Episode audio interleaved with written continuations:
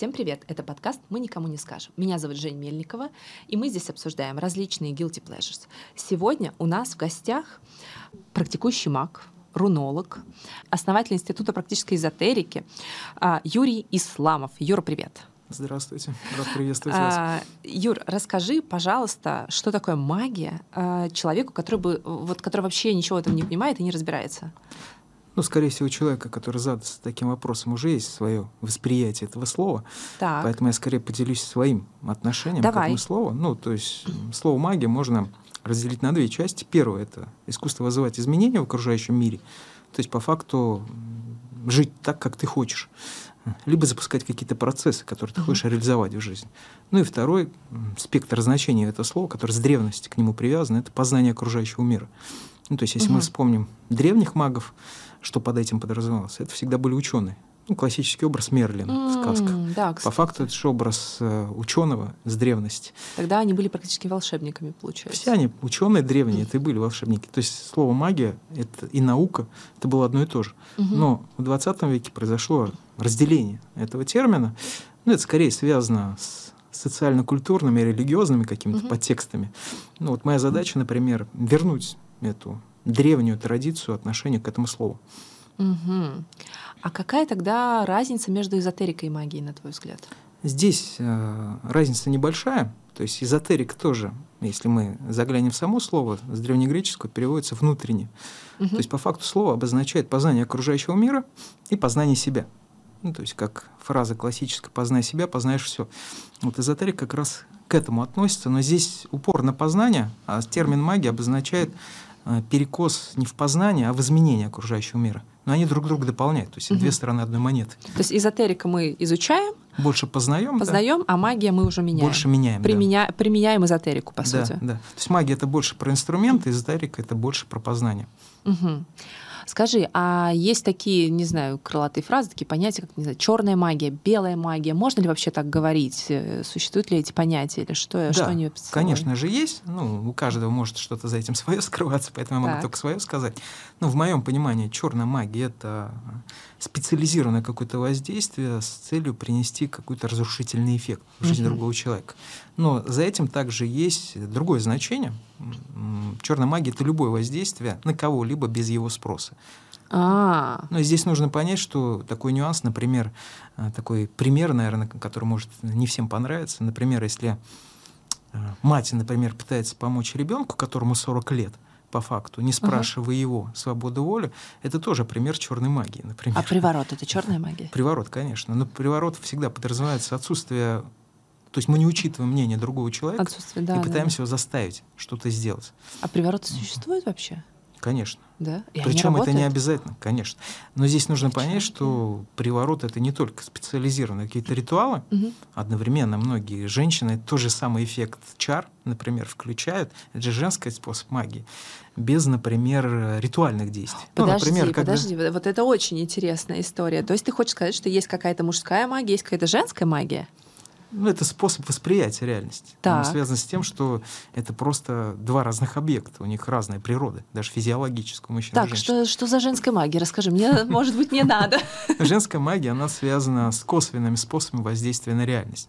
Так, ну, это, это какие? женская природа. Ну, например, когда я хочу, например, от какого-то человека какой-то результат получить, я могу сказать, там, сделай это, к примеру. Угу. Это мужской подход, прямолинейный.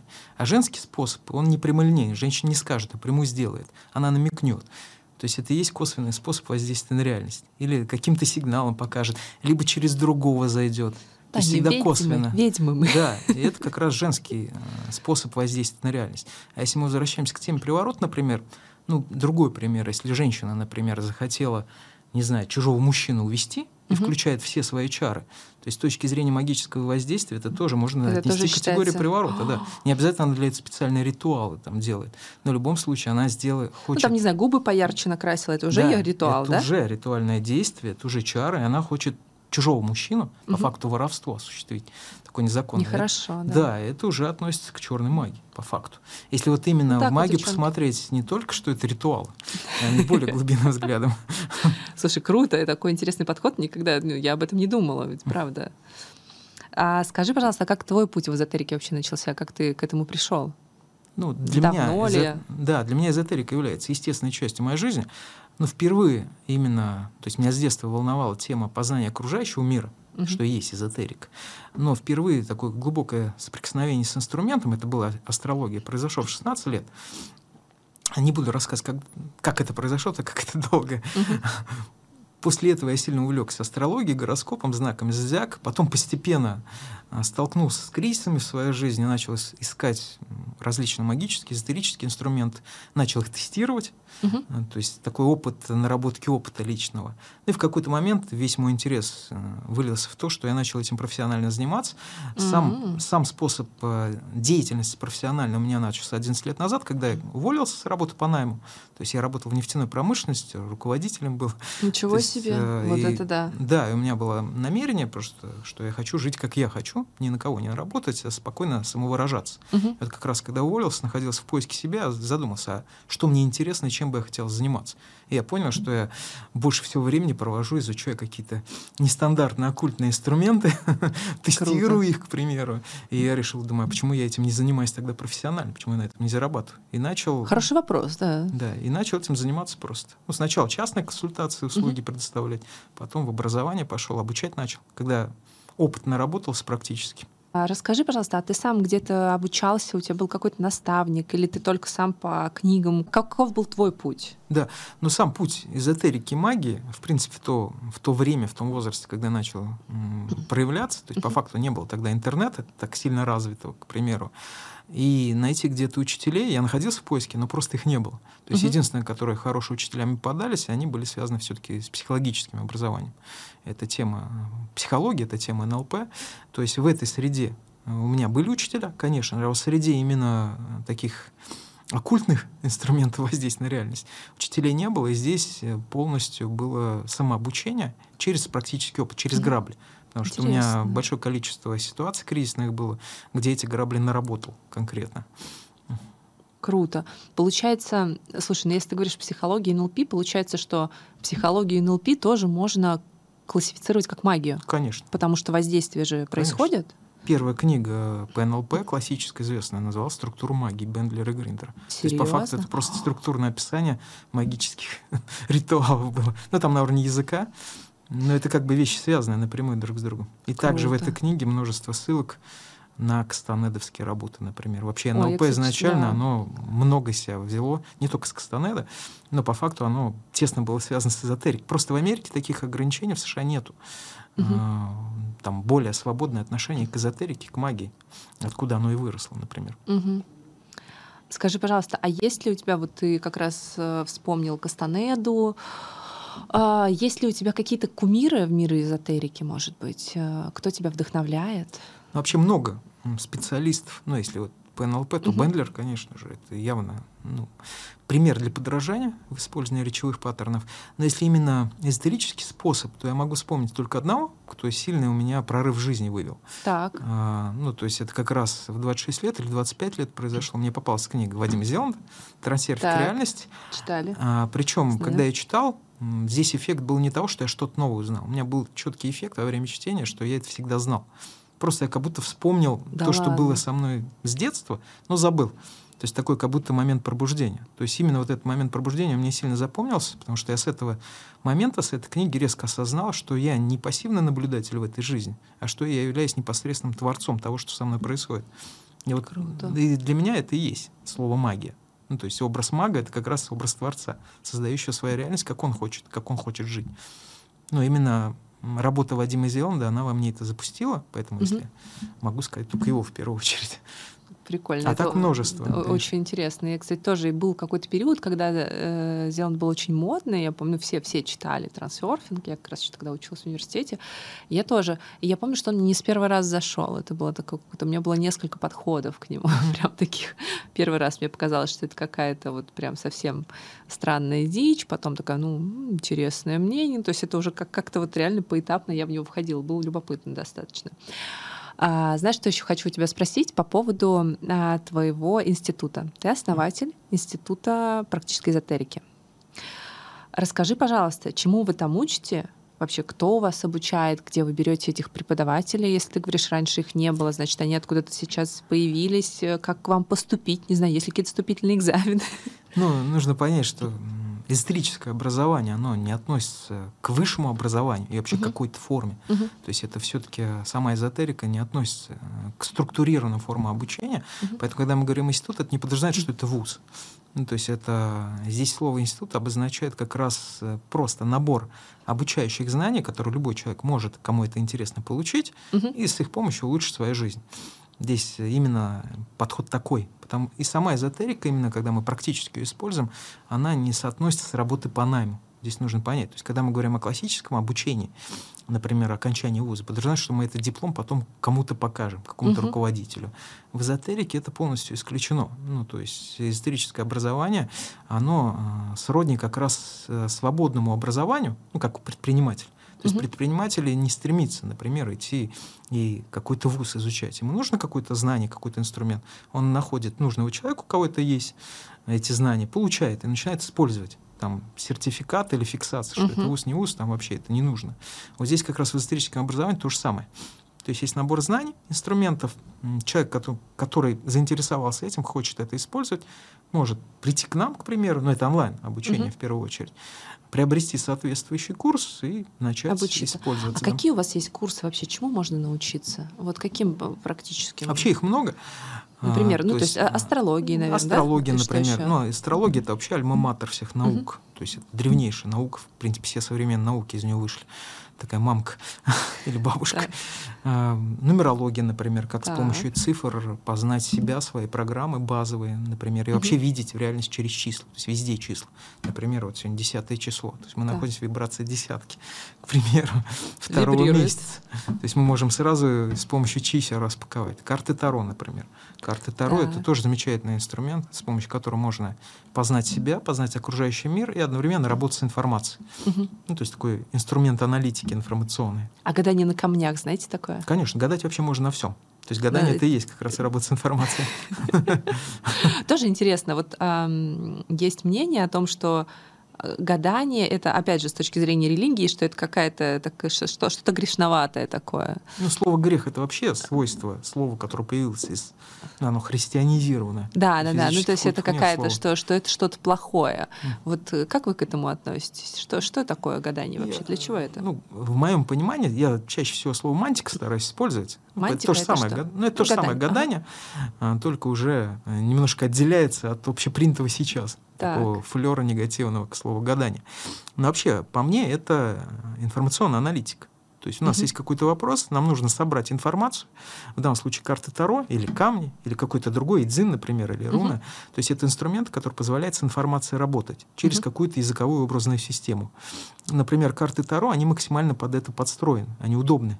То есть гораздо удобнее, например, не на камнях гадать, потому что угу. в камнях мало кто разбирается. Это в древности они хорошо разбирались. А, например, по картам Таро, где есть графические образы, они нарисованы на карточках, на угу. картах. То есть когда ты с ним работаешь, ты можешь легко получить информацию своего подсознания. да, да. проще. Или с коллективом подсознания. Можно, ну это как в Эдзине хорошо говорят, то есть человек, который начинает гадать, по факту с возрастом обретает мудрость получать ответ без уже этих самых инструментов. Ну, человек, который там, да не ладно. знаю, практикует Эдзин, он в какой-то момент перестает обращаться к Эдзину, он сразу просто... А Эдзин это что? Ну, дзин — это восточный мантический инструмент. Это тоже какие-то карты или как это? Что это? Это 64 гексограммы китайские, книга ага. перемен. А, ну, если мы в мире говорим, самые известные мантические системы угу. это как раз и дзин, карты Таро и руны. Вот самые, наверное, известные инструменты, угу. они разные. И всем вы обучаете? Ну, Эдзину я не обучаю, но ага. у меня как раз путь э, такой хороший именно с Эдзин начинался, потому что он да. такой очень мудрый. Ну, картам Таро, рунам, конечно, обучаю. Угу. По Идзину нет курса, просто специалист, может, не нашел. Ну, есть в России хороший специалист по Идзину. Ну, как-то у нас нету. У нас нету, я поняла. Ну, то есть вы этих специалистов ищете сами, то есть вы их не взращиваете, а вы их находите да. где-то, кто, кто преподает. Ну, здесь нет таких жестких правил. Угу. То есть, э, да и сейчас я сам этот проект сильно не двигаю, то есть он на одном месте такой в статике перешел. Угу. У меня просто другие проекты есть, основные, которые мне тоже интересны, они связаны с творчеством. А, поэтому он так не расширяется. Но если есть какой-то специалист, у которого есть готовые курсы, по угу. этой сфере, и они реально могут помочь добавить, людям. Да? да, конечно, я могу через наш сайт, через онлайн-образование встроить в эту систему. Mm, как Но здесь главное, чтобы они были качественные, чтобы угу. они готовые были. А на качество вы сами проверяете? Насколько? Ну да, в общем, чтобы они были разумные. Угу. А, слушайте, у меня вот такой есть вопрос интересный. А, в средневековье, я думаю, знаете, да, что была какая-то история, что рыжеволосых женщин сжигали на кострах, и вообще, Ведьма, да, что вот говорили, что рыжеволосые женщины — это ведьмы, и вообще сжечь их всех. А, как вы считаете, есть ли какие-то внешние признаки у людей? Вообще как-то можно понять, склонен ли человек вот как раз-таки к каким-то магическим способностям или нет? Или, возможно, это вот э, какая-то только функциональная наработанная система? Есть ли вот те самые люди, те самые ведьмы, там, не знаю, колдуны с какими-то людьми со сверхспособностями просто от рождения. То есть как-то их можно вычислить в толпе. Да. Здесь разные способы отношения к этому есть. Я могу, опять же, свой угу. только сказать. В моей картине мира каждый человек обладает от рождения творческим даром влиять на окружающую реальность, и по факту каждая девочка с детства угу. является ведьмой, так же, как и каждый мужчина. Угу. Другой вопрос, что вылезет ли это в реальное отношение такое к миру. То есть ведьма угу. станет ведьмой или нет. И это уже вопрос к самому человеку. Ну, то есть это опыт. Поэтому с этой точки зрения все маги и ведьмы все, да? Да, от природы. Но, а э... как узнать, вылезла ли или не вылезла? Вот ты по улице идешь, видишь, что это какая-то магическая а, женщина. именно внешние признаки. Да, да, да, если что. Да, не, внешних признаков здесь я бы таких не выделял. Но если классически брать, как средневековая угу. женщина, в первую очередь длинный волос, ну, угу. То есть женщина с короткой стрижкой явно у нее силы магической не будет никакой. Да, почему? Ну, потому что, э, ну, например, когда мы говорим о чувствительности к миру, угу. это один из навыков, который обязательно должен присутствовать у хорошего практика, то, конечно, это у женщин в первую очередь связано с волосами. Ну, волосы — это усилители восприимчивости к миру, в волосах силы. Но она именно связана с тонким восприятием. Ну, то есть, условно говоря, женщина, которая короткую стрижку, явно у ней подкошенная сила, к примеру. Да, ничего себе. Относительно рыжего цвета, цветовая гамма на волосах, она, конечно же, имеет значение. Вот рыжий mm-hmm. цвет как раз обозначает большой поток энергии, но эта энергия связана со свободолюбием и самовыражением mm-hmm. у женщин. То есть женщина с рыжими волосами, она живет как хочет, а не как хочет мужчина. Mm-hmm. это природа огня, по факту. Ну естественно, таких женщин, которые выбывались из патриархальной структуры, жгли, потому что их у них поведение рыжий было такое соответствующее. Интересно, круто. Слушай, а расскажи, пожалуйста, были ли в твоей, не знаю, в твоей жизни, в твоей практике какие-то такие ситуации, которые вот э, убедили тебя в том, что магия существует? Ну, как? Да, конечно. Можешь а, рассказать что-нибудь такое? Ну, скорее всего, они связаны с личными аспектами жизни, что, угу. конечно, естественно, про это не буду рассказывать. Но здесь общая история сводится к тому, что ты когда-то что-то пробуешь, например, делаешь какой-то ритуал, а через некоторое время то, что ты хотел, но во что не верил, происходит в твоей жизни, в этот момент ты начинаешь в это верить. Это кажется чудом. Но это происходит на начальном этапе практики, а когда mm-hmm. ты уже много лет в этом парадигме мира живешь, уже чудес вообще не бывает. Ну, то есть, что бы ни произошло, для тебя это обыденность. Ну, например, ты создал какое-то намерение, оно через некоторое время воплотилось. И уже нет в этом чуда. Ты просто знаешь, что это произойдет. Ты уже прогнозируешь, угу. что так будет.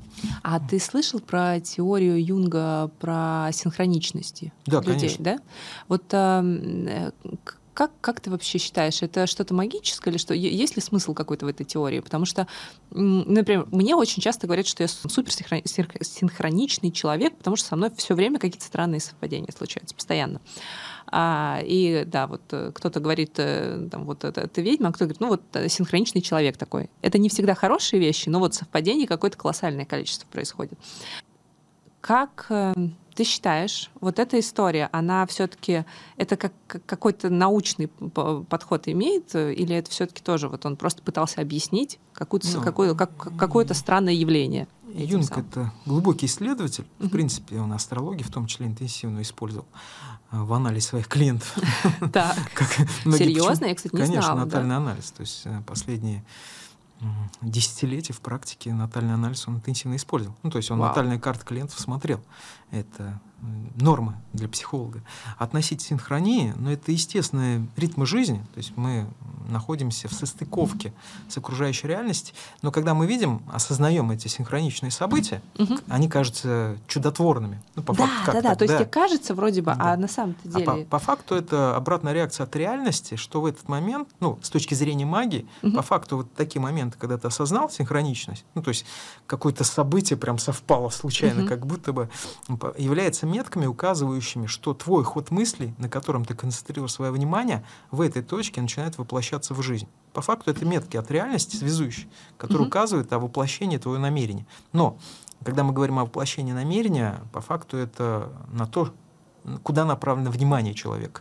То есть, если у человека негативное внимание куда-то направлено, то он негативит в голове, то в какой-то момент у него негативная цепочка событий начинает происходить mm-hmm. в жизни. И в эти моменты входа он как раз вот эти знаки синхроничности может видеть. Они указывают, что вот переход происходит. И то же самое с позитивными намерениями. Да. То есть, по факту, это метки, скрепляющая связь нашей отдельной личности с коллективным бессознательным окружающего мира. Круто. Ну, они как метки просто показывают, как клей. Вот, угу. вот эта То дорожка, есть, если, мостик. А, вот эта синхроничность у тебя идет в каком-то позитивном ключе, значит, думаешь ты правильно, скорее да, всего. Ты да, ты движешься в правильном направлении. Это, и еще это указание на то, что вот эта часть жизни, она важна. важна да. А-а-а.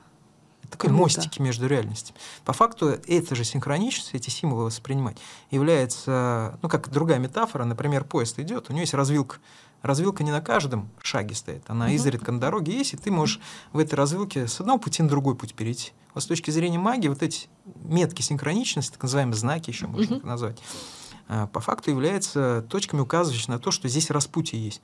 И на этом распутье ты можешь осознать угу. это, и выбрать тот путь, Который, в реальность, куда ты двинешься. Часто там потом уже обратно не вернешься. Поэтому Круто. можно этот инструмент использовать осознанно. Супер. А можно просто. Слушай, ты сказал, что Юнг э, натальный анализ использовал. Да. да, я, кстати, не знала об этом, очень интересно. Я знаю, что ты принес мою натальную карту. Ну да, вот там. Расскажешь что-нибудь, что-нибудь интересное про меня? Сразу э, расскажу нашим зрителям. Мы с Юрием видимся сегодня в первый раз в жизни. Мы до этого никогда не общались, не разговаривали. Ну, это просто для чистоты эксперимента. Абсолютно ничего друг о друге не знали. Вот. Э, с Юрием связывался наш редактор. И вот вот э, и интересно, что же он смог обо мне узнать только по каким данным? По дате рождения? Дата рождения, время рождения, место рождения. Да. Это все, что было у Юрия на руках. Да. Но здесь лаконично Даже достаточно... имени моего не знал. Лаконично достаточно трудно давать, потому что натальная карта по факту это мандала личной вселенной человека. Так. Ну, то есть момент, когда вы родились, вся астрология базируется на очень простой идее, что когда вы родились, вот этот момент рождения, в окружающем мире что-то происходило, и человек рожденный является слепком всей этой окружающей реальности. Так. Что снаружи, то и внутри. Такой классический закон астрологии. Вот если посмотреть на вашу натальную угу. карту, по факту вы родились в воскресенье, вот это первое, с чего угу. нужно начинать. То есть сам день недели. А что это значит? Что а, семь дней недели нужно понять, что астрология, она плотно вшита в естественные наши социальные законы, по которым живем, мы на это не обращаем внимания. Вы не думали, почему семь дней в неделю? Нет, почему? Каждый день привязан к планете. Планетарная а, система. Да ладно. Например, семь цветов, семь звуков. Вау. Это же все из астрологической системы. То есть вся наша культура, она пропитана астрологией, планетарной системой восприятия. Ничего себе. Где все в реальности делилось на семь энергий, семь планет. Угу. В данном случае момент рождения, в тот угу. день, в который вы родились, например, я в субботу родился. Поэтому так. я все структурирую, систематизирую и пошу как конь всю жизнь.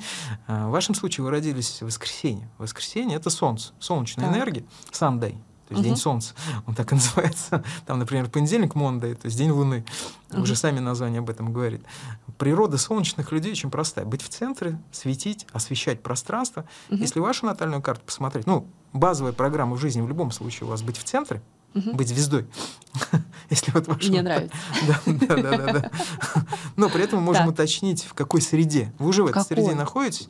Ну, у вас э, Солнце в раке, ну, первая характеристика знака рака – это повышенная эмоциональность, глубина восприятия реальности, плюс э, все раки прирожденные учителя, кстати, преподавательская деятельность под вас подошла бы по натальной карте. Я, если что, преподаю в высшей школе экономики. Mm. Совпало. Да. Но при этом можно дальше посмотреть. То есть над Солнцем, где Солнце находится, Солнце находится в одиннадцатом доме. Астрологические дома указывают на сферы реализации. Одиннадцатый дом — это дом, связанный в том числе с телевидением, Вот мы сейчас на телевидении находимся, вы просто находитесь в одиннадцатом доме. То есть, э, когда вы э, занялись э, работой в телевидении, когда сюда попали, угу. по факту это был точка начала реализации своего солнца по одиннадцатому угу. дому. Но нужно понять, что то, что мы сейчас говорим, это такая общесудьбоносная программа, которая угу. есть человек, но в ней всегда очень огромный выбор. То есть, по факту, вы, например, с этой натальной карты могли реализоваться в космонавтике. Например, стюардессы могли работать, тоже тема 11 дома неба. Да. например, на самолете, там, пилотом даже. Ну, хотя это уже, наверное, более ассоциируется с мужскими профессиями. Да нет, почему? Сейчас женщин-пилотов да, достаточно да. много, я знаю. Ну, то есть, да. все, что связано с небом, также все, что связано с астрологией, к примеру, угу. все, что связано с космосом, все, что связано с массовым э, людьми, с массовым влиянием на людей как раз коллективы. Также средства массовой информации, телевидение, вот, где мы сейчас находимся, это тоже одиннадцатый дом. И вы угу. в нем уже находитесь. Это и есть Солнце в раке в одиннадцатом доме у вас, ваша натальная карта. Да. Я ну, здесь на месте. Да, на месте. Но если посмотреть дальше, у вас все-таки программа стоит творчество сильное. То есть, если вот посмотреть, у вас четко творческая программа, и вы от нее не отвертитесь.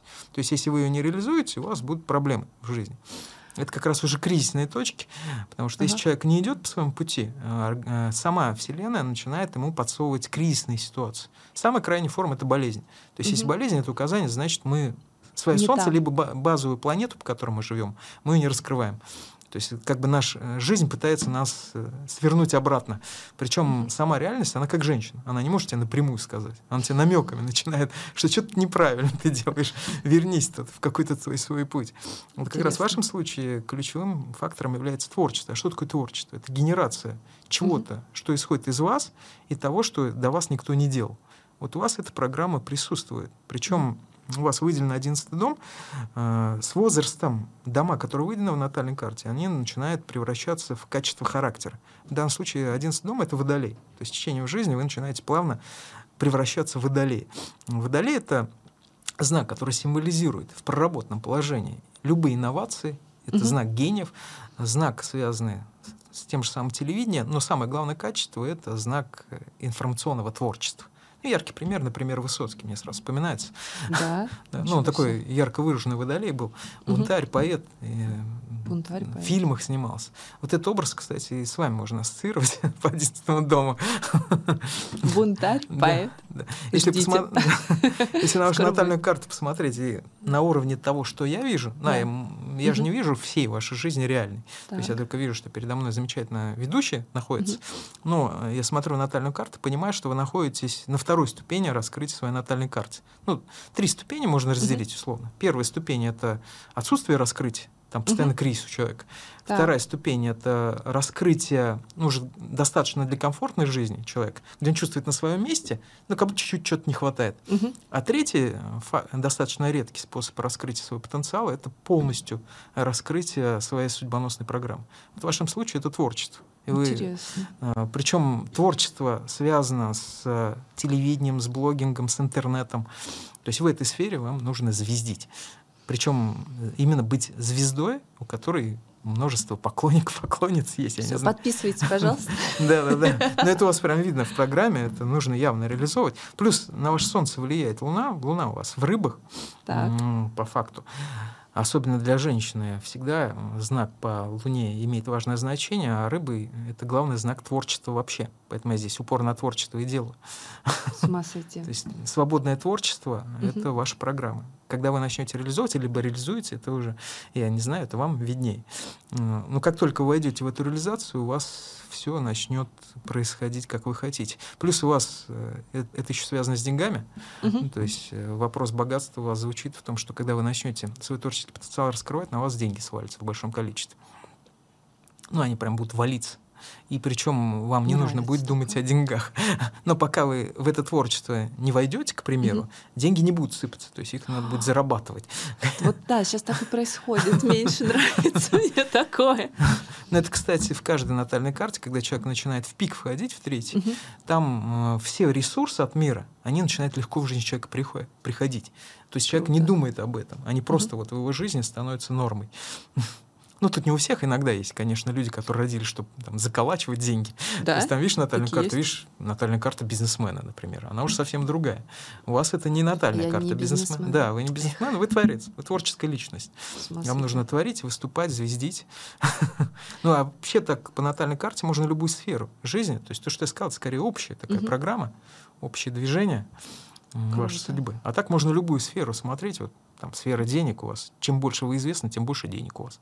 Mm. Можно было по факту сказать, что у каждого так часто, но нет. То есть э, есть Нет, ну я знаю, да, есть примеры, когда это вообще не работает. Да, в моем случае также. У меня, например, известность не является показателем моего материального богатства. У меня, например, э, второй дом, который отвечает за деньги, связан с водолеем знаком. По факту количество знаний, которые я обладаю, монетизируется в деньги для меня лично. А. Чем больше я знаю, тем и больше денег. Тем, тем больше денег в моей жизни. Угу. А в вашем случае, тем более вы известны, тем угу. больше у вас денег. Это ваша программа денежная. И так любую сферу можно разобрать. Хорошо, спасибо. На самом деле очень любопытно. Я потом еще вопрос. Стало интересно. А давайте вот знаете, о чем поговорим по поводу, раз уж мы затронули тему телевидения, мы находимся как бы на телевидении, Битва экстрасенсов, знаете такой проект? Да, слышал о нем. Слышали. А как видели, не смотрели? Полноценно ни одну программу, сейчас не смотрел. Мне вот просто интересно всегда по, по поводу этой программы много споров. А действительно ли, как вы думаете, сюда приходят люди с э, какими-то необыкновенными способностями? Угу. Но я изнутри не было угу. этого программы, поэтому я не могу давать оценку этим людям, к примеру. Из тех небольших отрезков, что я видел, я все-таки видел, что там очень разношерстные, разные угу. люди у всех есть свои дары. Но когда мы говорим слово экстрасенс, угу. само слово экстрасенсорик подразумевает, ну, с точки зрения самого языка, э, это две части. То есть слово экстра и сенсорик. То есть сенсорик это э, сенсорная система, угу. связанная с восприятием реальности, а экстра это усиление. То есть по факту само слово подразумевает, что экстрасенс это человек, обладающий каким-то сверхусиленными сенсорными способами воздействия на реальность. То есть, угу. по, по факту, способность получать какую-то информацию о чем-то. И там в программе те отрезки, которые я видел, они связаны как раз с тестами на то, насколько человек способен какую-то информацию уловить. Чаще всего это развитие кинестетического канала, угу. способность с помощью тела трактовать какую-то информацию, угу. либо с развитием так называемого третьего глаза. А, но по факту эти способности, они, ну, у кого-то они не врожденные, врожденные редко такие способности бывают, чаще всего они вызваны кризисными ситуациями. Ну, то есть, например, человек попал в какую-то катастрофу, либо молнию, шандарахнул. Ну, у него Тот пере... самый ПТС, который психологи классифицируют как ПТСР, да, вы об этом говорите? Ну, сбой сенсорных систем, происходит угу. перекос. Здесь нужно понять, что если у нас, например, зрение портится, наша да. психика, она автоматически слух начинает, например, усиливать. Да, да, да. да. да И вот как раз вот этот перекос, он часто вскрывает либо работу одной сенсорной системы, например, угу. там кинестетика сверхразвита становится, как у животных, и он реально может дать обратную связь. Либо на третий глаз напрямую влияет. Это первый способ, э, так называемый врожденной характеристик. Угу. А второй способ, это можно тренировать. Так. за счет упорной тренировки. Мне кажется, как раз в эти проекты битвы экстрасенсов как раз приходят люди из этих двух категорий. Либо кто-то заинтересовался, это тренирует, и он хочет проверить, насколько он натренировал. Угу. Там, и в программе как раз замечательные тесты позволяет. Либо второй вариант, кто, кто чувствует это, в них есть. Многие даже не понимают, как если не связывать с тем, что это было из-за того, что он, например, там, не знаю, проблема со зрением у него. Там, например, угу. он косой, и у него развит какое-то состояние. А такое часто бывает, кстати. Ну, вот, угу. Один из признаков врожденных характеристик э, экстрасенса — это перекос какой-то сенсорной системы. Либо Вау. полуглухой, например, угу. либо со зрением проблемы. Ну, кстати, да, я так все, все часто же вот эти все истории про слепых гадалок да. там в деревнях ну, и так далее, да. Классический пример Ванга, например, да. то есть там Матрона наша тоже, которая прославилась этим, они как раз тоже имели эти перекосы угу. в сенсорных системах. Но это можно и развивать, конечно же, тренировать. Угу. Ну там естественным навыком это еще умение входить в трансовое состояние. А, но если само отношение к программе, я уверен, что в большинстве случаев люди из этих двух категорий и они все в какой-то мере обладают этими характеристиками, угу. но при этом изнутри не был, и все-таки надо помнить, что это шоу, как всем телевидении. Это правда, да, это я вам точно говорю, что на телевидении всегда есть как бы элемент шоу. А скажи, пожалуйста, если кто-то из наших, например, зрителей все-таки решит обратиться к эзотерику за угу. помощью какой-то, какому-то магу, как не нарваться на шарлатана? Как вообще понять, что человек действительно что-то понимает, э, чему-то обучался вообще, может тебе помочь? Но здесь, с точки зрения обучения, здесь в эзотерике обучение, ну, такое классическое, не является критерием того, что это хороший специалист. Хорошо, ну или как, как, как найти хорошего специалиста? Да. Давай, может, так вот я переформулирую да. вопрос. Ну, самое первое — это разделить мошенника от профессионала, ну, от специалиста, который искренне хочет помочь. Как, как это? Да. Как, как это очень отличить? просто. Да. Здесь очень простые критерии, как, в принципе, в любой деятельности, потому что в любой деятельности есть мошенники. Да, выделяешь, что эзотерика в ней больше мошенников? Нет. В любой Нет, ну просто да. в банковской среде понятно, если тебя просят пин-код, то, скорее всего, да. это мошенник. Как да. понять, что эзотерик мошенник? Здесь тоже есть такие критерии. Первый критерий, если специалист, к которому обращаетесь, эзотерик, маг, к примеру, вы с ним не имеете прямой связи, ну, либо, например, по скайпу общаться, либо вживую не встречаетесь. Mm-hmm. Это, то есть он по переписке где-то пишет, это сразу указание, либо по mm-hmm. почте, как раньше было. В начале mm-hmm. 2000-х годах множество оккультистов было, которые только по почте общались. Это сразу указание на шарлатана. То есть это первый критерий. Mm-hmm. должен быть живой контакт с специалистом. А, если живой контакт есть, это уже указание на то, что человек не шарлатан, он в любом случае пытается как-то помочь. И уже следующий вопрос э, заключается в профессиональных качествах, насколько он может помочь. Здесь уже ну, трудно определить, здесь только либо отзывы какие-то собирать, хотя в этой среде отзывов больно-то и нету, так как большинство людей, когда им помогает в личной жизни, им неохота потом рассказывать про это, ну потому да. что чаще касается каких-то сокровенных частей их реальности.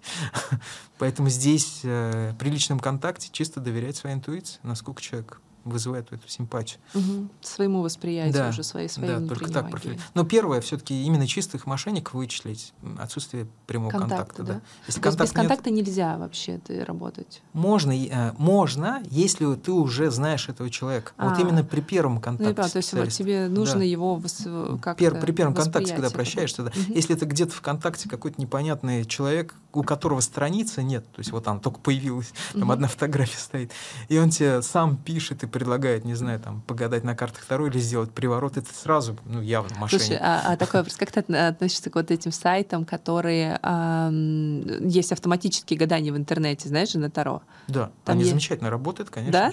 Но здесь нужно понять, что э, когда мы говорим о гадании, гадание — это общение с коллективным бессознательным. Угу. Самой реальности ей вообще без разницы, какой ты инструмент используешь. А-а-а. Ты а. достал телефон, то есть сам инструмент является просто проводником. Да, не, нет разницы, да? Ты как бы карту физическую раз, да. разложил или ты на да. компьютере Ты можешь нажал? вообще без карт выйти на улицу, задаться каким-то вопросом и uh-huh. посмотреть на птиц. Вот как, располаг... ну, как раньше по птицам Я гадали, поняла, в Древнем Риме, например, на птицах популярно было гадание. Посмотреть, как птицы летят, какая-то первая попавшая птичка, и это будет тебе ответом, символическим от реальности. Или Круто. посмотреть на то событие, которое происходит. Книгу достать случайно открыть. Это же тот же самый алгоритм. Просто мы разные инструменты.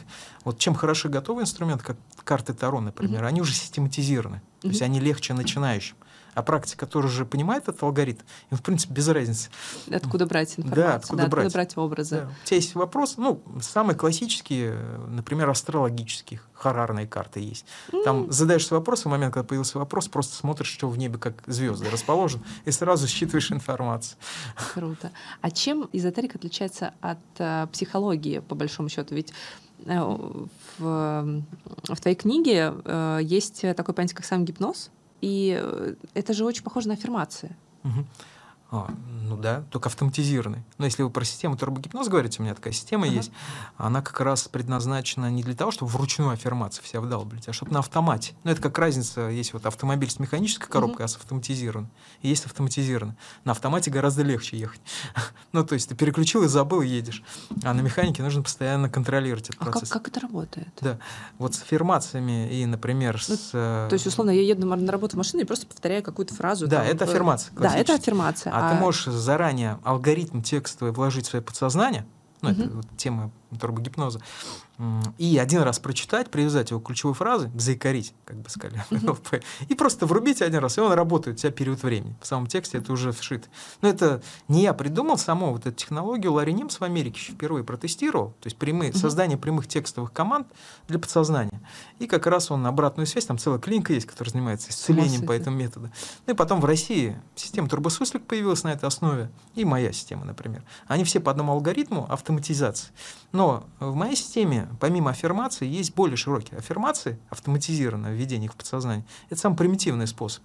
То есть э, там уже мы можем более объемные программы внедрять. Плюс мы можем в себя личности людей внедрять. Ну, например, когда мы общаемся, каждый из нас, наша личность, то, что мы называем над собой, это же синтез тех личностей, которые нас окружают. Ну, то есть, по факту, мы усредненное состояние э, тех людей, которые с детства вокруг нас. Это наши родители, наши друзья. Мы вот усредняемся, и ну, то, что да, мы считаем да. собой. Но мы можем, например, с текстового формата в себя внедрить нужную нам подсознательную какую-то программу, нужного ну, то есть, если личности. ты там условно много читал книг, то ты можешь взять образы каких-то героев, а не только людей, которые да. тебя окружают. Но здесь эффект писателя, когда вы читаете определенного автора, вы чаще всего превращаетесь в поведение в тех героев, это уже автоматизированно происходит, да. которых читаете. Вот, я же говорю, что ты можешь как бы помимо людей, которые тебя окружают, можешь да. взять на себя образы этих героев. А Интересно. А программирование всегда через текст происходит, то есть через информацию. Поэтому люди, которые читают, они начинают в поведении проявляться как герои, которых они читают. Круто. То есть вы ведете себя согласно тому, что наблюдаете в мире. Такая да, простая идея. И ну, можно наблюдать это в тексте, получается тоже. Да. Текст он более глубоко проникает, чем, например, телевидение, ну, чем видео, например. Потому что там мозги еще работать, и приходится образно создавать в голове.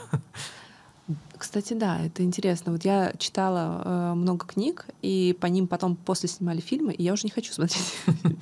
Ну, потому что у вас личный фильм создался, Конечно, когда вы читали, да. Да, да, да. Я все время мне говорят, почему ты не смотрел, а почему ты не смотришь? Почему А я не хочу, зачем? У меня там свое кино, да, да, интерес... да. мне так интересно было. Я сам там был режиссером, да, продюсером да, да. этого фильма. Вот. А, Разница между психологией и эзотерикой еще да. вопрос был, да. Здесь э, нужно понять, что современная психология это просто продолжение эзотерики. Угу. То есть, э, когда вы слышите, что какой-то психолог абстрагируется от эзотерики, ну, это просто незнание корней истории этой науки. Угу. Сама психология — это современная версия эзотерики. Само слово эзотерика переводится с древнегреческого «внутренний». То есть, ну, то есть, по сути, психолог э, это то же самое нормаль, нормально, если психолог не отрицает существование эзотерики. Конечно. Это нормально. Все инструменты современные, они, ну, они эзотерические. Угу. Просто психология выделяется тем, что мы типа научные, а эзотерика не научная. А что такое научно? Научно — это когда ты экспериментально доказал, что это ну, да, происходит. То есть ты взял там 100 а человек, психология, она человек, не да. научна сама по себе. То есть психология назвать наукой ну, уже, в принципе, ну, трудно. Нет, в целом в психологии есть же эксперименты, проводятся там каким-то образом. Они могут меняться от наблюдателя. Могут, да, это правда могут. Это могут физика уже доказала, что наблюдатель влияет на наблюдаемое. То есть когда ты в эксперименте именно хочешь один эффект посмотреть, ты уже этим влияешь. Это Здесь правда, такой замкнутый да. круг эксперимент. А, слушай, вот любой условно менеджер мечтает стать директором, а кем мечтает стать маг? Угу. Ну, то есть какая высшая точка вот развития в твоем деле, в эзотерике, в магии? Здесь, наверное, у каждого свое, по одной угу. простой причине, потому что состояние мага — это главная программа, которую я могу выделить, это жить, как я хочу. Угу. Ну, то есть творческое самовыражение в жизни. И здесь э, каждый сам себе выбирает свою личную реальность, которую он хочет создать, материализовать в жизни. Поэтому здесь максимально творческий простор. Угу. Ты веришь в судьбу? Конечно, она есть. Слушай, а если, э, ну, если у нас у всех есть судьба, которая предначертана, и, например, ты увидел ее в натальной карте или там в рунах или в таро, в таро а, если человек решает поменять ту судьбу, которая ему предначертана, и меняет ее. Ну, вообще, возможно ли ее поменять? И... Здесь сам вопрос э, исходит из неправильного восприятия слова так. судьбы. То есть, когда мы говорим слово судьба, сразу такая приходит идея, что мы ограничены в рамках. Да. Судьба, Нет? судьба и свобода выбора, они друг другу не противоречат. Это две стороны одной монеты, они друг а друга что тогда дополняют. Такое судьба? То есть судьба, ну вот, астрология хорошо это показано. Например, натальная карта — это судьба. Но в этой судьбе огромный выбор как ты будешь проигрывать. И нужно понять, что что бы вы ни сделали в жизни, вот все, абсолютно все, как бы вы ни жили, это всегда будет по вашей судьбе. Вы из этого никогда не выйдете. То есть, причем вот в этом самовыражении вы можете жить как хотите. Пространство вариантов. Да но при этом, что бы вы ни сделали, все равно это будет состыковываться с вашей судьбоносной программой. Поэтому выйти из рамок судьбы невозможно. Угу. Но при этом у вас всегда есть свобода выбора.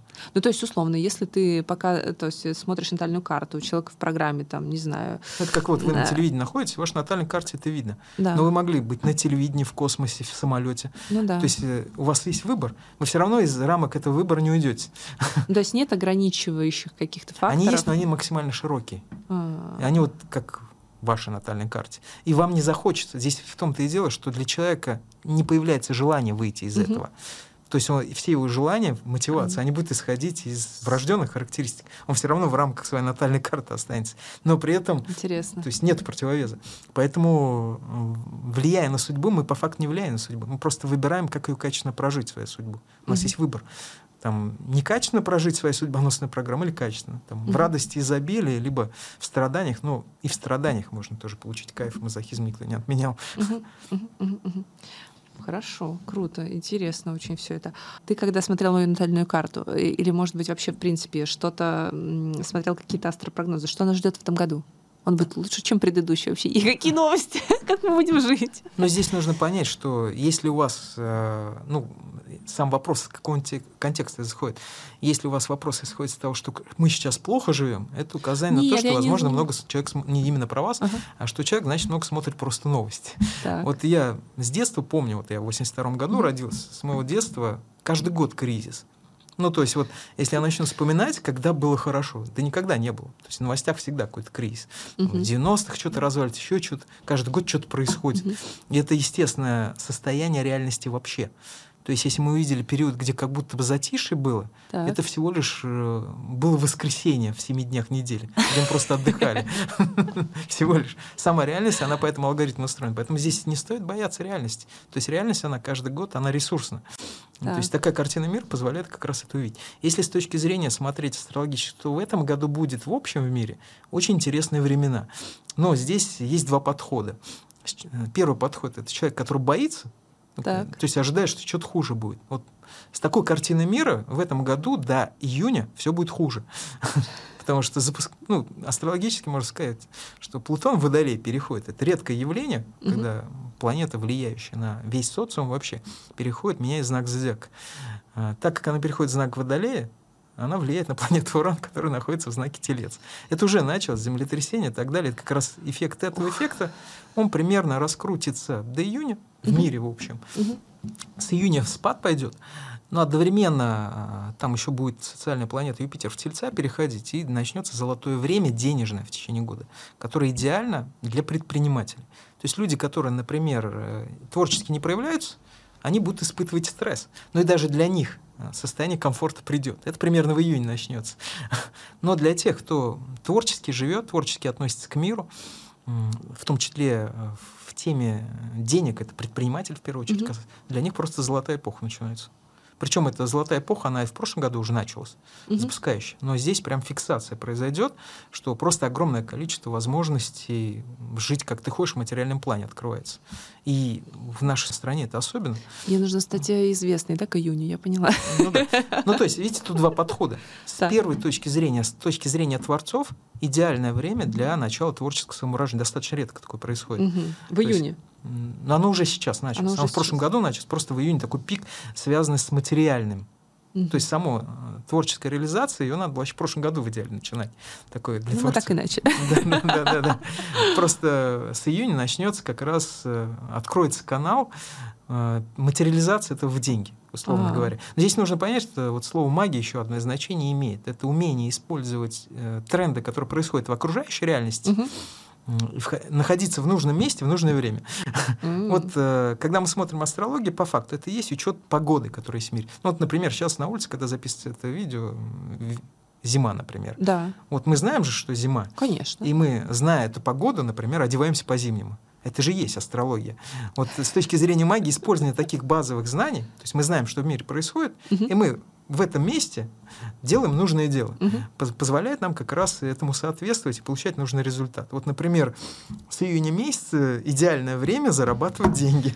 Спасибо, если, это очень ценно. Если человек этим не занимается, он просто, ну, как человек, который зимой вышел в летней одежде на улице, будет выглядеть. А ну, бы что, люди так и живут, кстати. Круто. Юр, спасибо тебе огромное. Очень много интересного. И про себя, я надеюсь, что нашим зрителям тоже будет интересно. А, готовьтесь в июне зарабатывать много денег пожалуйста, реализовывать свой творческий потенциал. Желаем всем удачи, успехов. Это был подкаст «Мы никому не скажем». У нас в гостях был Юрий Исламов. Спасибо тебе большое, Юр. Было классно а, и полезно. В июне. Все помним, да? Вам спасибо. Спасибо.